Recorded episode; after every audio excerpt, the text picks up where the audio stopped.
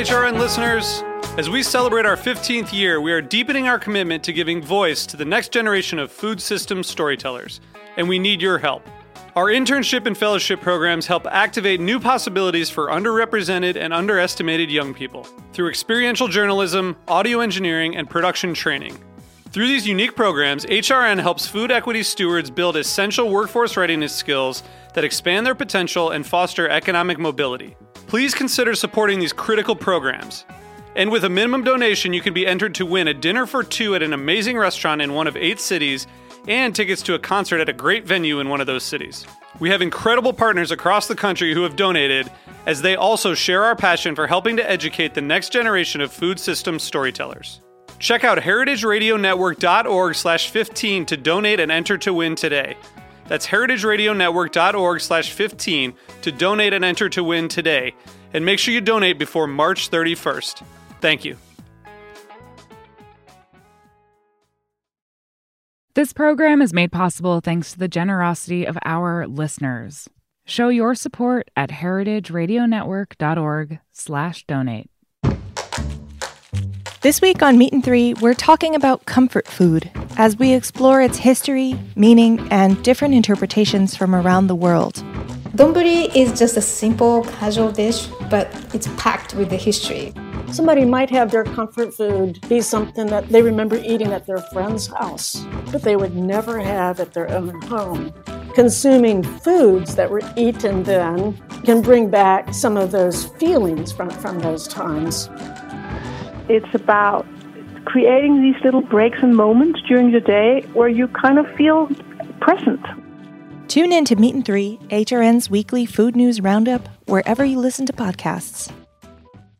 So you don't shun the devil with your rock and roll load. Knows that country music's gonna save your soul. The devil runs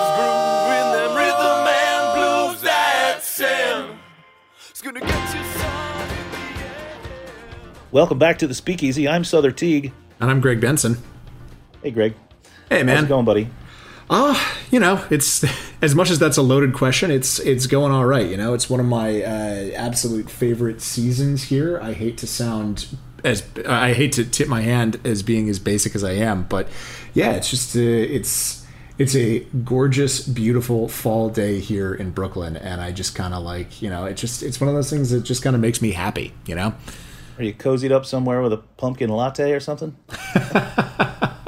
no, I've uh, I've I've graduated from that. I've got some uh, some allspice dram here, and I'm just kind of making like winter cocktails.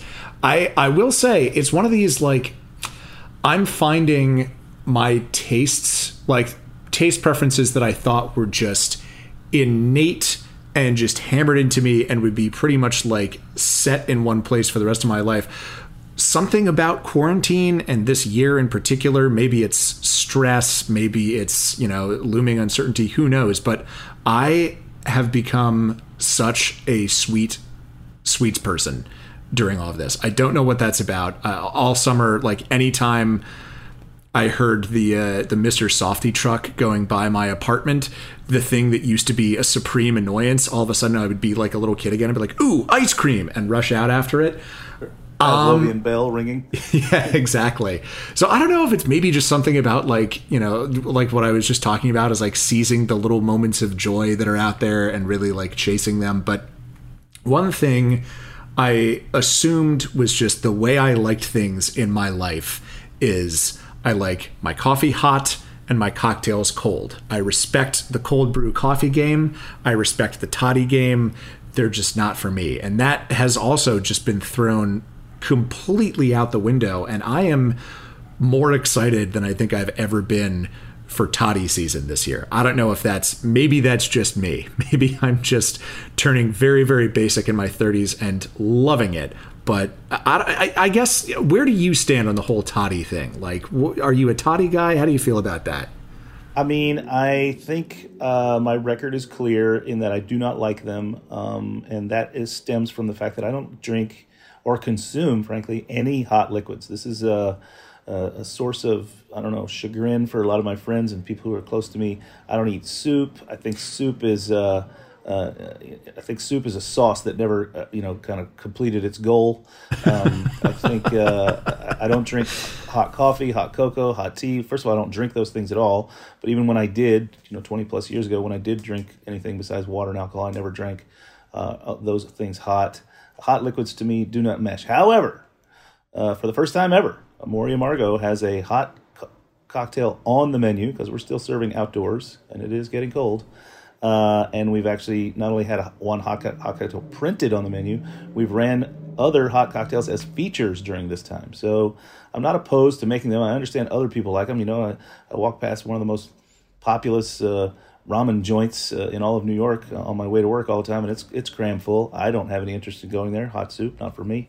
Um, but I get it. So I, you know, I can understand that if it's something that your palate is turning towards and you like it, and it seems seasonal, and you're you're affected by those things, more power to you, buddy. Do they do they still have the hot cocktails we're doing? Do they still have the Amor y Amargo DNA of just like stirred boozy bitter or? Yep, indeed. Uh, the one that's on the menu we call Bald Mountain. Uh, it's a reference to um, Disney's uh, uh, Fantasia because it has Varnelli's Punch Fantasia in it, which is a kind of a bitter butterscotch amaro from La Marche uh, in Italy. Uh, it's got a couple of different rums in there as well.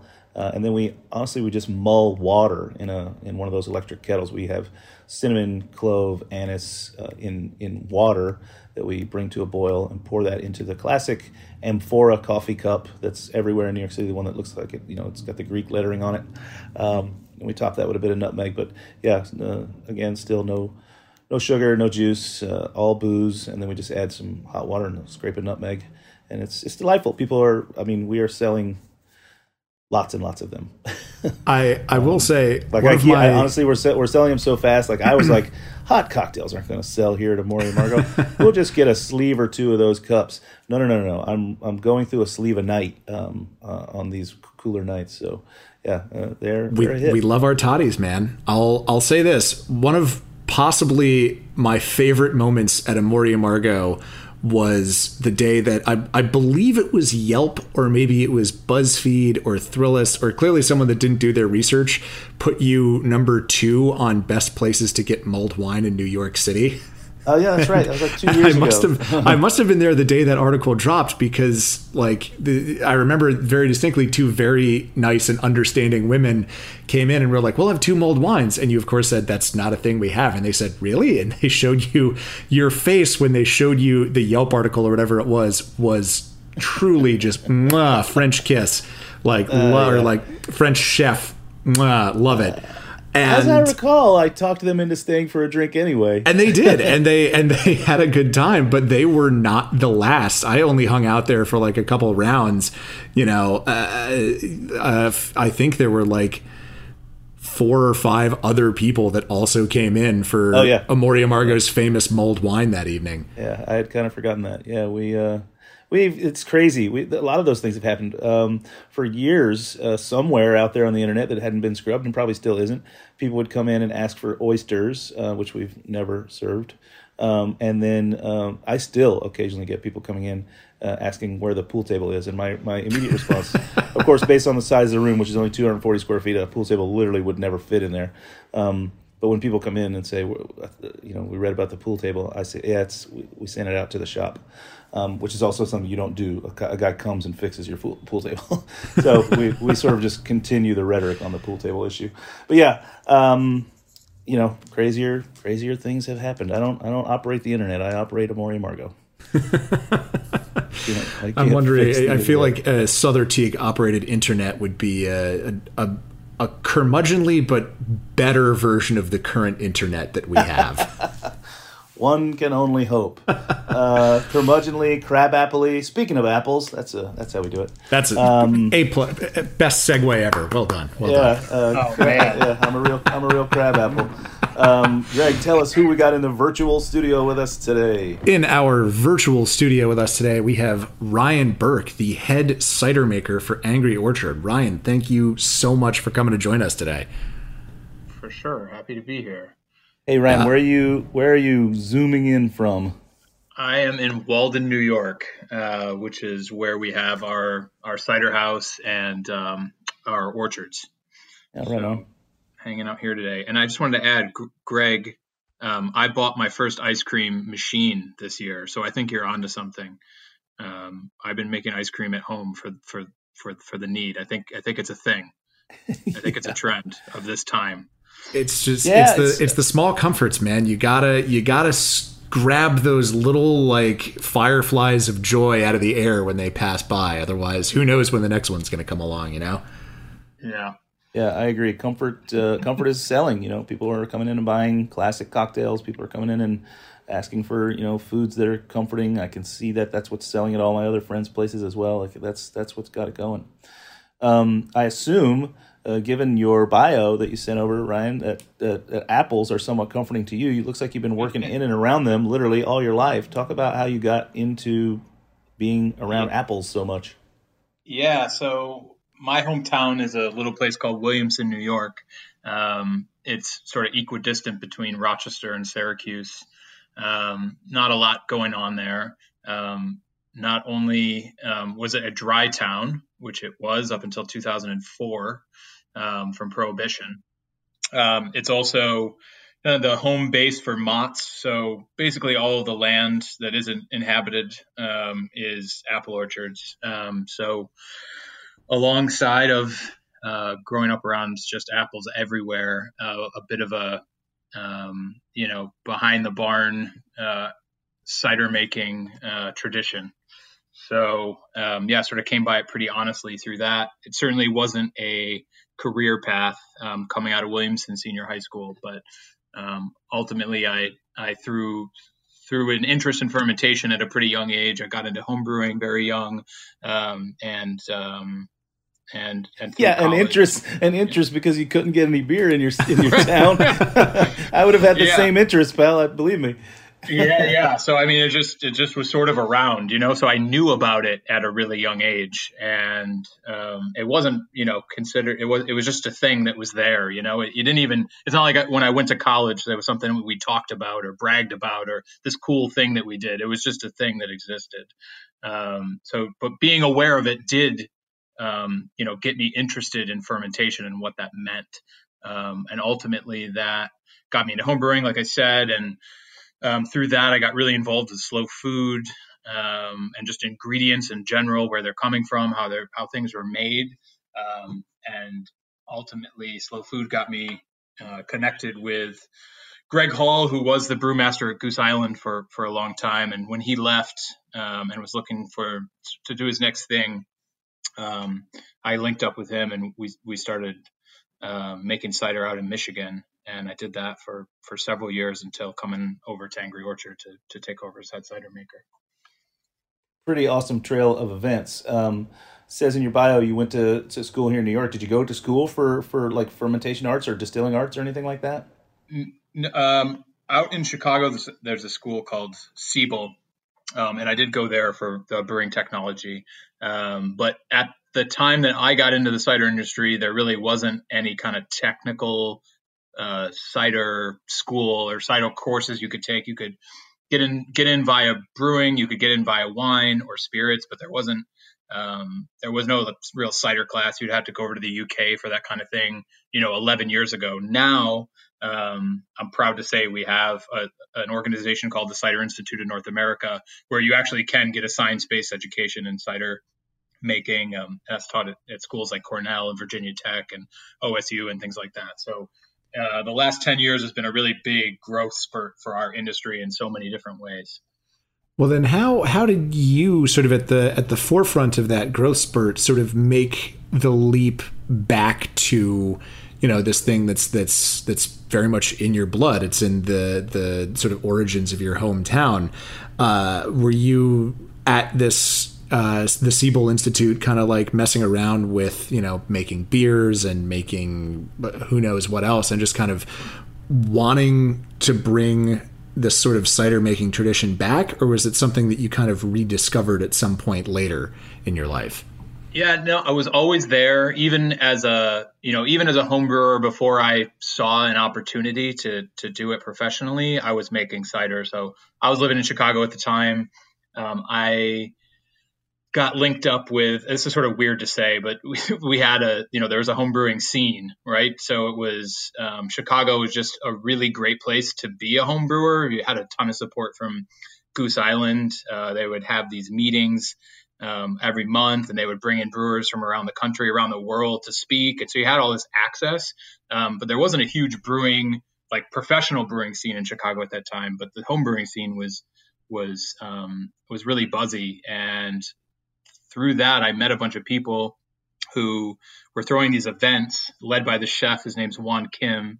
Um, and Juan would cook, and we would all bring our beer to the, these events. They're sort of like homebrewing raves um, because they were totally illegal. They were totally illegal. Red. This sounds red. yeah, and so we would do them in these spaces, and Won would cook everyone that was involved in this in this sort of in this scene would would bring you know their best stuff and we would you know pair it to the to the food so my exposure was like very much wrapped around food and also this sort of sense of friendly competition um, and ultimately everyone in that group including Won, has moved on to uh, Won. Won's a chef at a few restaurants, has his own place in Chicago.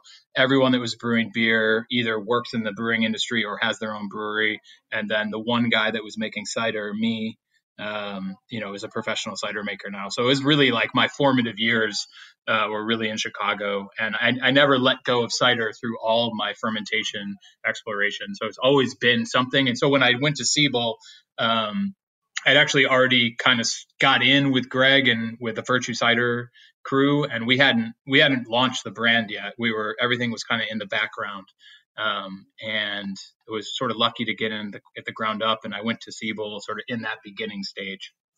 Why is it that you? Why do you think? Maybe I'm sure you don't know the answer, but why do you think that America uh, is dragging their feet? You know, if if all of these sort of uh, uh, educational experiences were available in in in Europe and, and other places, why did it take us so long to get on board? When we've had, you know, when we arrived here, we planted apples all over the place to use as, uh, you know, something to sustain us uh, uh, for for drinking. I remember reading that most of the apples that got planted all over the place by by Johnny Appleseed were were typically used for making drinks, be they non-alcoholic or mostly alcoholic, frankly. Um, just you know, and it helped people literally survive in this land. We've had apples the whole time we've been here. Why did why are we so slow to educate people about it and and, and get it out to the masses in, in this form? Yeah, so I mean, you know, there what there certainly was a cider industry here, um, but it it it, it wasn't the way that we think about a cider industry now, right? Um, there were definitely trees in the ground. People were people were planting orchards for the, the sole purpose of cider making. You know, the way that we understand apples today from an eating perspective didn't really exist. Um, everything you see on the grocery store shelf is, you know, is is essentially made to look really pretty on the grocery store shelf. Those weren't the kind of apples that, that Johnny Appleseed and others were growing um, back in early America. When Prohibition happened, you had a at that time there was already kind of a flight out of the countryside into the city um, and cider was really a countryside drink. So you, you, probably weren't like headed to the bar in in new york city and like getting a pint of cider. That that was likely didn't exist. Um, you were going to be up near where i grew up um, or maybe just 20 minutes north of of manhattan probably um, you know drinking drinking cider that way. So when prohibition happened and then uh, temperance, you know, well, temperance and then prohibition. Um, a lot of the fruit that was being grown for cider making, um, you know, you, you, have to imagine the trees very differently than the way we see trees today. They were, you know, 20 foot trees, 20 foot plus trees. They took, you know, more than five years to bear fruit, probably closer to 10.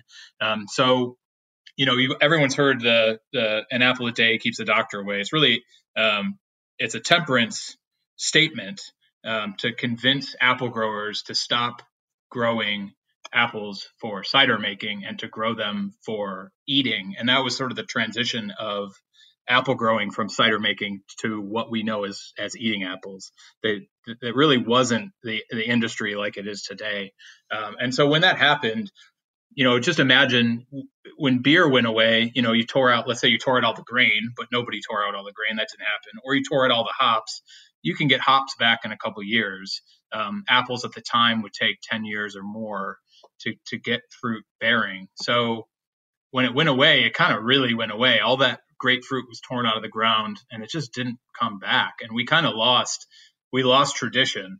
Um, and so that tradition really didn't get picked back up in any commercial way until you know 30 odd years ago. Um, mostly in the Northeast, people started making cider sort of in a European tradition, but mostly in an English tradition. Um, but that's you know it's still it's still a really new industry as we understand drinks industries. It's it it just kind of got lost in the shuffle. Wow, that's I mean that's very telling. Thank you. Super informative. Yeah, and I mean, I, I definitely want to hear more about some of these apple uh, varietals that it sounds like you're working with and doing some uh, really innovative work to kind of bring back from uh, maybe not extinction as a species, but definitely like a complete disappearance from uh, the American drinking consciousness. But first, we got to take a quick break and hear from some of our sponsors. But we will definitely be talking about apples and what they're doing today with Ryan Burk from Angry Orchard after this.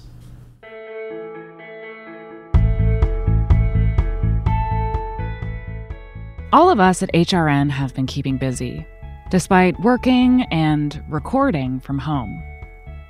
This fall, we're proud to announce new shows on the network that each bring important and enlightening stories to listeners around the world. While the world is in turmoil and the future of our country is uncertain, there are certain constants that help keep us going. For us, food and storytelling are essential. While we can't come together in person, food podcasts from HRN provide a virtual table we can all gather around. Bringing exceptional stories to your ears and keeping you informed on the ever changing political and environmental issues of our time is integral to our mission. At a time when the world around us is rapidly changing, HRN is committed to being here for our listening community, and we need you to be here for us. Join our table and help ensure the future of food radio by becoming a member of HRN. Go to heritageradionetwork.org/donate to make a contribution. Check out the latest additions to our lineup while you're there. You can see all of our series at heritageradionetwork.org/new show.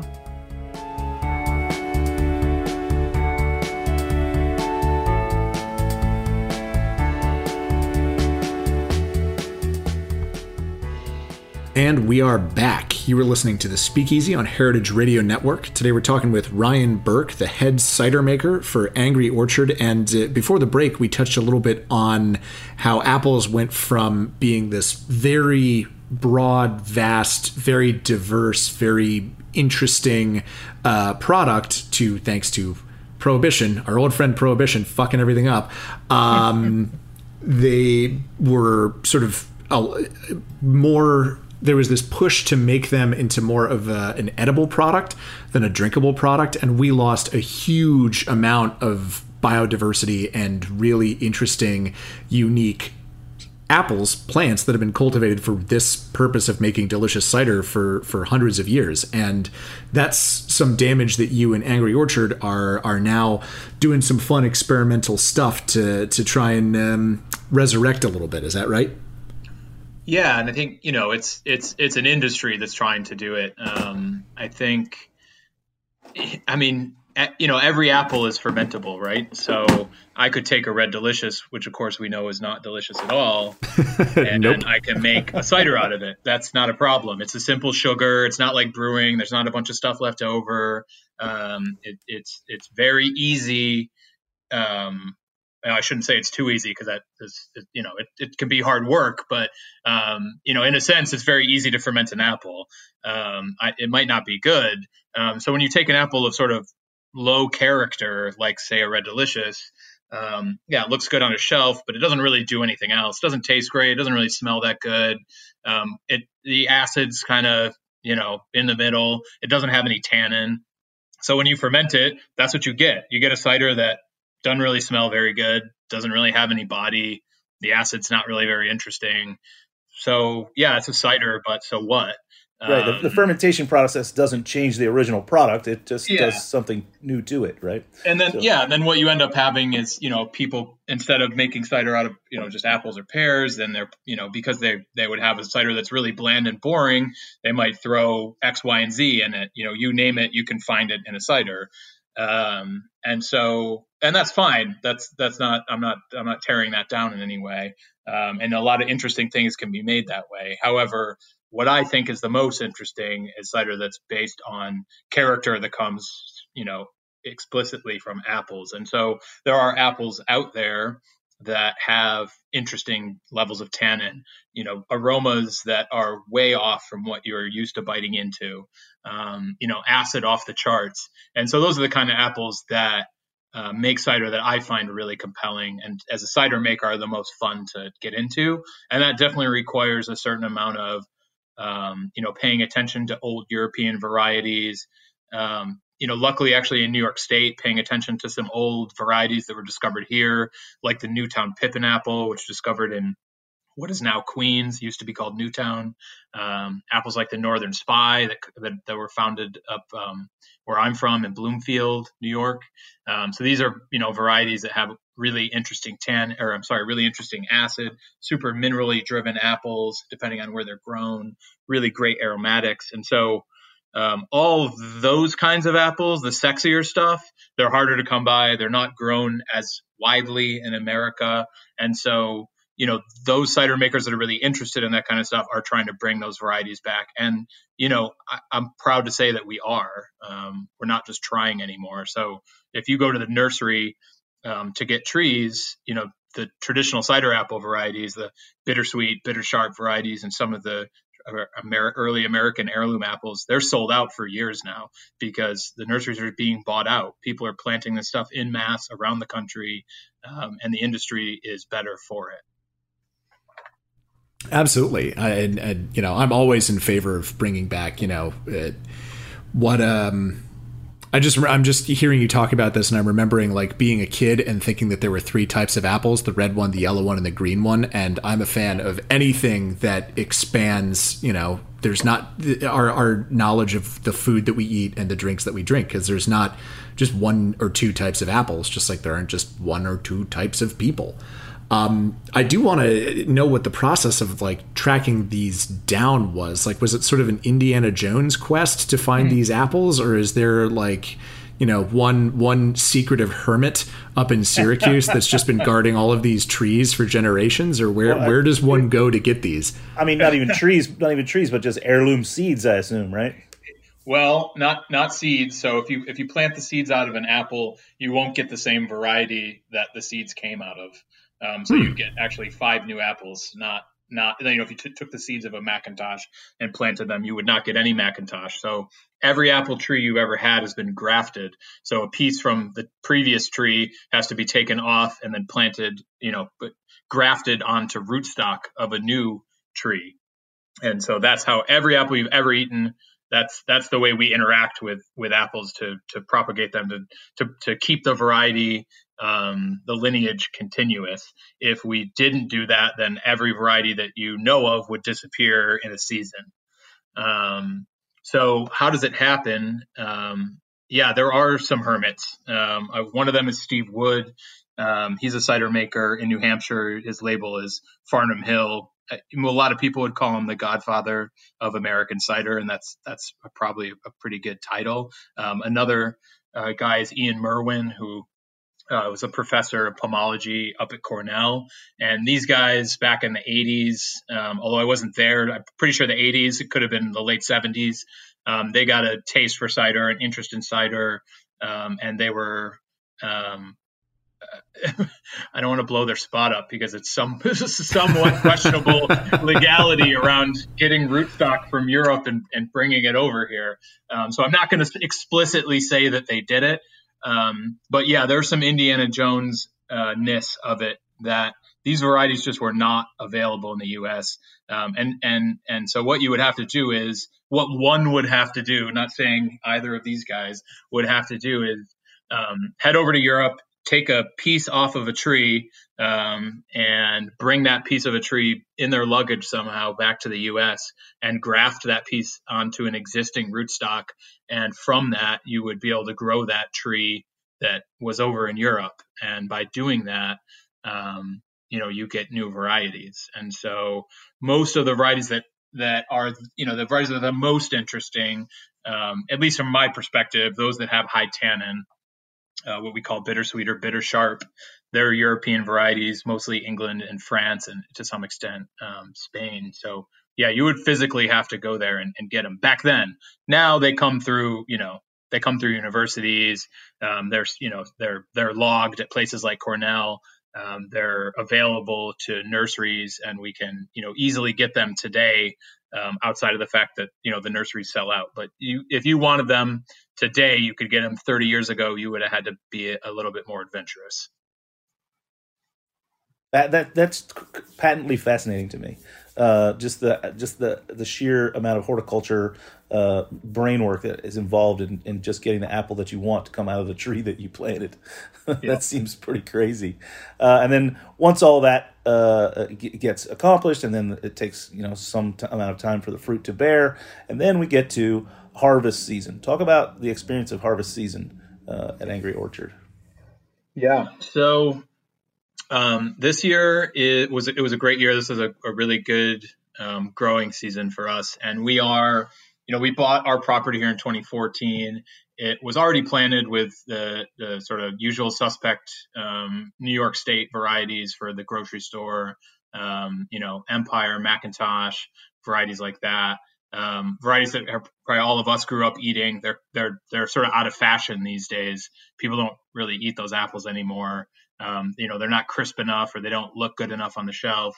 And so the, the, the trees here were planted in the um, in the 70s. Um, so we cleared some property, we built our cider house, and then we started transitioning the fruit over. Um, and so this year was the first year that we really got a good crop of our traditional cider apple varieties. So it's an exciting harvest season for us. Um, we're doing, we're really getting to know the fruit, and so uh, what that means to me is doing a lot of single variety fermentations um, with just like a really clean fermenting, excuse me, clean fermenting yeast. Uh, so I can really get to understand the fruit that we have here. And well, we go forward, you know, we'll we'll understand the kind of aromatics we're going to get. We'll understand um, the levels of tannin that we have, um, and really we'll understand what we can do into the future. So we'll have a vision of the harvest before it happens. Um, we'll know where we're going to direct certain fruit. Is it going to be, you know, fermented with no yeast and then aged in a barrel for two years? Um, and we'll know that because we've done these single variety fermentations to really understand them. Um, so it's a buzzy time of year. We just wrapped up. Um, I, I, would say that the only sort of negative this year was that it was a little early. Um, usually we, we we would still have some fruit on the tree at this time, um, and we we like to leave fruit on a little bit longer so we really get a fully ripe, developed apple. Um, some apple varieties will develop, you know, develop just fine. Some things we would have liked to have on the tree a little bit longer. Um, but all in was a really good harvest and um, yeah we're, we're just now starting to press so harvest season plus, plus you know, pressing season all kind of happens at one time. As soon as the fruit's coming off the tree, as long as it's ripe, um, you know, we're we're getting right into pressing season. So we operate the way you might imagine a winery does. Um, it all kind of happens in this one big moment, um, basically the end of September through December, and then we kind of then we then we slow down on you know a ton of activity, and our fermentations are kind of ticking along or aging or or whatever. So you you said you fermented something with no yeast. Did I catch that right? There you do it. How? what, well, what is that process I mean, like? Yeah, sorry. Um, no, no, we don't have magic tricks. Um, we don't pitch yeast, so it'll be natural wild fermentation. Oh, uh, awesome! So we do in, in Walden. We probably do um, maybe seventy five percent of our fermentations we will do totally natural, um, and it's just for for me that's how I really got excited about cider. Um, I tasted uh, Oliver cider out of Hereford, UK. Um, you know, 11, 12, may I don't know, maybe longer ago than that. Um, and when I tasted that, that's when I was like, oh, okay, this is this is something I really want to know about, that I really want to get um, comfortable with, that I really want to explore. Um, and ultimately, that led me closer to my opportunity to get into the industry when I I, I, I should say at the time I was in law school, which was a complete uh, mistake. Um, and as soon as I really started to get into the food and bev industry as a sort of sideline guy, um, I realized that I'd made a made a mistake. That I needed to I needed to get into the the food and beverage industry. That's where I wanted to be. Um, and when I tasted those first ciders from the UK, that's when I really knew. Um, and ultimately, that got me to the UK. I, I never had the opportunity to get over to Europe um, and cider got me there. And when I went, um, that's when I really I sort of lost my mind. I was just like, I can't believe this all exists.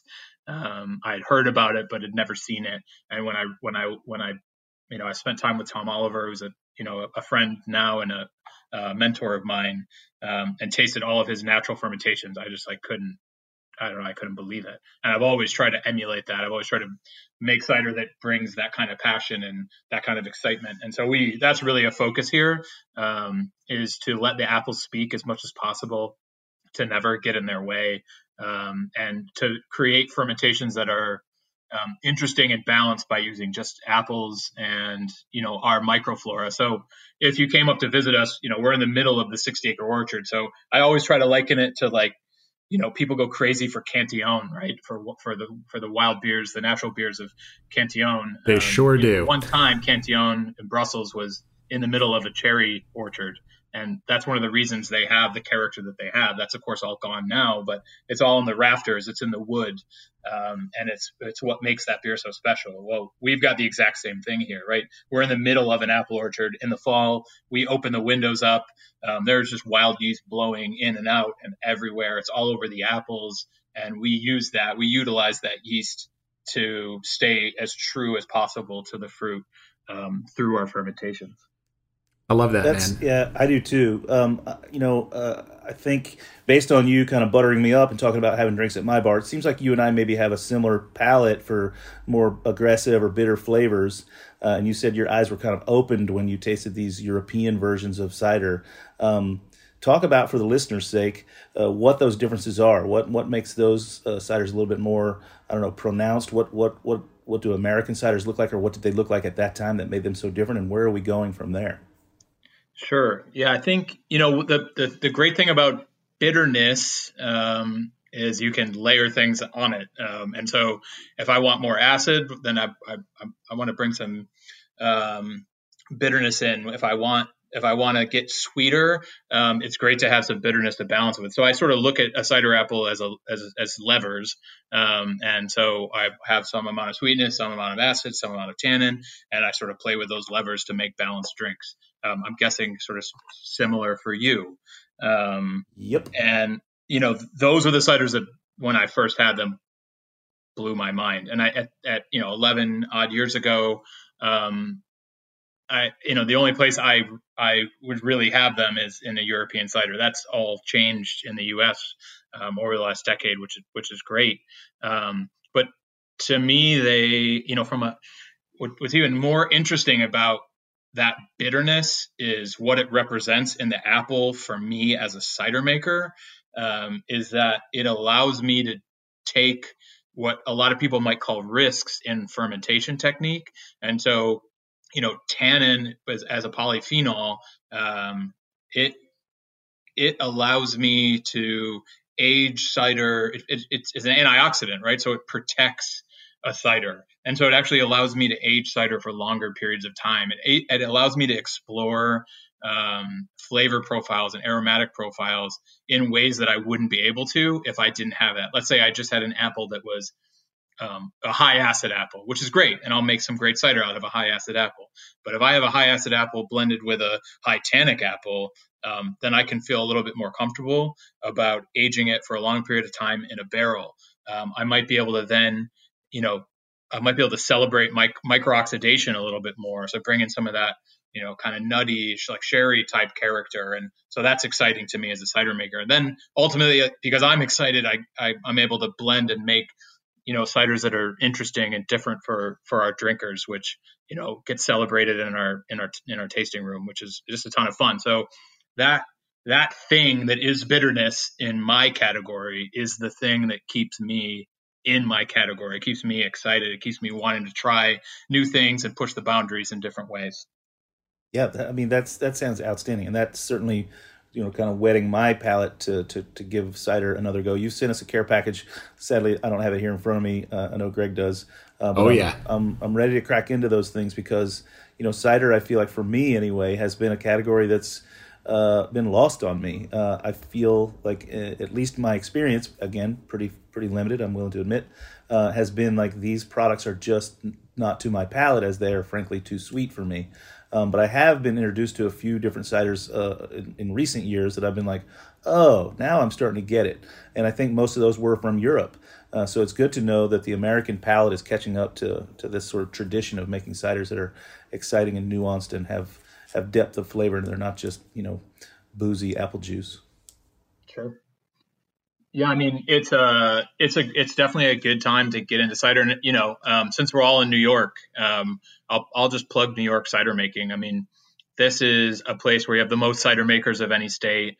Um, we have a history of growing the best apples in the country um, certainly in, in the Northeast down into Virginia. I mean, the East Coast is just such a great place to, to grow apples in a way that represents kind of where they come from, um, which is across the pond. And so um, I think if you really want to get into cider, um, you know, some of the entry level stuff, and we certainly make that, um, is sweeter. Um, and that's great. And people like that. You know, let's be honest, people like sweet um, and there's nothing wrong with that. But once they get in, if we pull them into the industry, then you know there's all kinds of uh, explorations in cider drinking that represent all kinds of different flavors, and there's really no one cider, right? It's just kind of all over the place. There's the category is um, ever expanding, so it just makes it fun. Well, yeah, I'm sure it's it's it's like beer, you know. I mean, go back in time 20 or 30 years and people assumed that beer came in two flavors, light and regular, you know, and and now, you know, no one makes that mistake. Everyone's, you know, everyone has their favorite IPA and people are pretty well versed in like what you and I were talking about earlier, weird Belgian sours and it's exciting to think that that revolution in consumer awareness is coming for uh, a product that for a while sort of languished in as Sother said fizzy apple juice with booze in it but now it's really kind of maturing and, and coming into its own in the public consciousness. That's got to be cool to be a part of that. Yeah i mean and let's be honest you i mean angry orchard we our crisp apple it's the it's the most drunk cider in america um, and that's something that i'm really proud of and, and, and, I, and I think it's a great cider um, it, it's certainly sweeter. Um, maybe it sounds like than like you you'd be into Sother.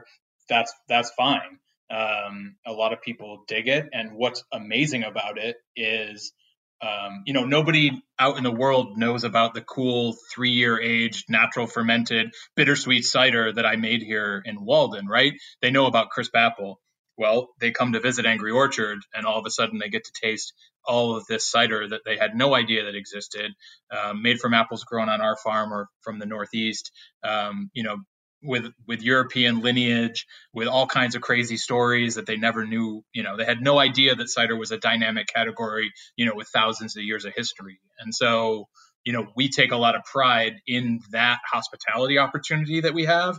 You know, we know that we're a leader in our category, and so when people come here, um, we we want to make sure that they walk out of here knowing something more about cider than they did before they walked in. Um, and that's really the beauty of the the program that we have here, which is sort of constantly educating people, and by way of our um, our national cider, we're, we're able to educate people from all around the country. It's it's really a special thing.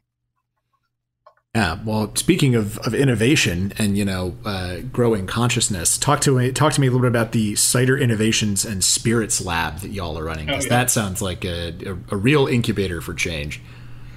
Yeah, I mean, like you know, I never I I never have tried I never limit like what we do here, and so I've got a great um, team of cider makers, and we just constantly discuss what's possible. Um, and so we're always looking to collaborate. I just like it's another one of those things like bittersweet apples that just like keep me around is opportunities to partner with other people learn something you know cider making can be a lot of hard work and so when we get through a season you, know once once pressing's done and our fermentations are nearing completion um, you know, we're thinking about well, what what about, what else are we going to do with our time? How are we going to keep this interesting and fun? Well, let's start working with our friends and making new friends and using our industry to do that. It's such a special industry for that reason. So, um, you know, we collaborated with um, coffee roasters. We collaborate with brewers, um, other cider makers, certainly winemakers. Um, we've done some um, distillation, and most recently, as you brought up, yeah, we collaborated with um, the Spirits Lab. They're a new business um, in Newburgh, New York. So our county is Orange County. Newburgh is the big city here, and Spirits Lab uh, popped up recently. Um, doing obviously cocktails, uh, spirits, cocktails to go. They opened, I think, like three days before everything got shut down, um, which is brutal. Is there like, you know, the opened as a cocktail bar. Um, and yeah, and it's like just, just shut down. And so I got, I just sort of got linked up with them because they were doing cocktails with this uh, this restaurant that also just kind of opened in this moment in Newburgh called Mama Roux, um, which has a great cocktail program. Uh, fantastic chef. It's a really cool restaurant, sort of New Orleans meets Chicago vibe. Um, and they had done some collaborations with Spirits Lab, so that's how I got connected. I went over there one day and was like, "Hey, we're looking at doing to go cocktails.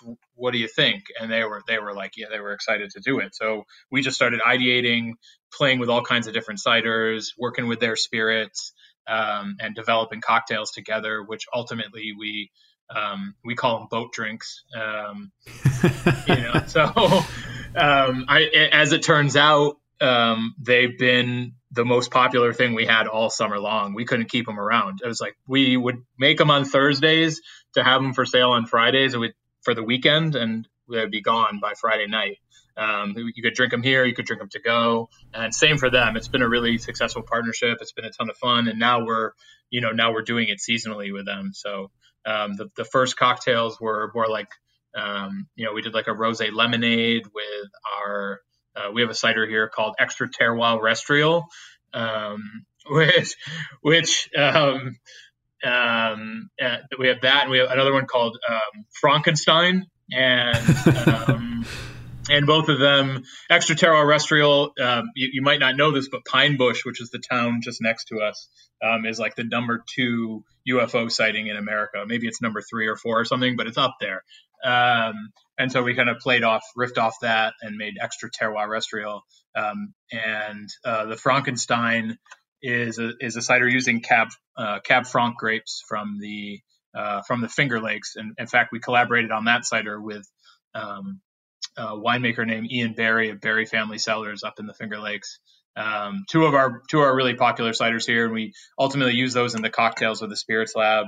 Um, and I think we sent you the Wooden Sleeper, which is a bourbon barrel aged cider. So that's you know a great thing to riff off with old fashions, and um, yeah, it's sort of endless what's what's possible, and it, you know we just try to keep it fun and interesting. I mean, it sounds like you guys are doing constantly innovative and exciting work, and that's gonna that's gonna uh, you know entice an audience to come uh, uh, and and taste your stuff and buy your stuff. Um, uh, it sounds you know great, and I can't wait to get a hold of some some more stuff, and I can't wait to get a hold of the stuff that you already sent me. It's just back at the shop. Um, I'm going there tonight. Um, how can people get in touch with you if they want to, or Angry Orchard if they have questions, or where can they find your products? You got an Instagram or what, uh, some social media you want to put out there? Sure. Yeah, yeah. If they want to get in touch with me, um, at Ryan James Burk on Instagram.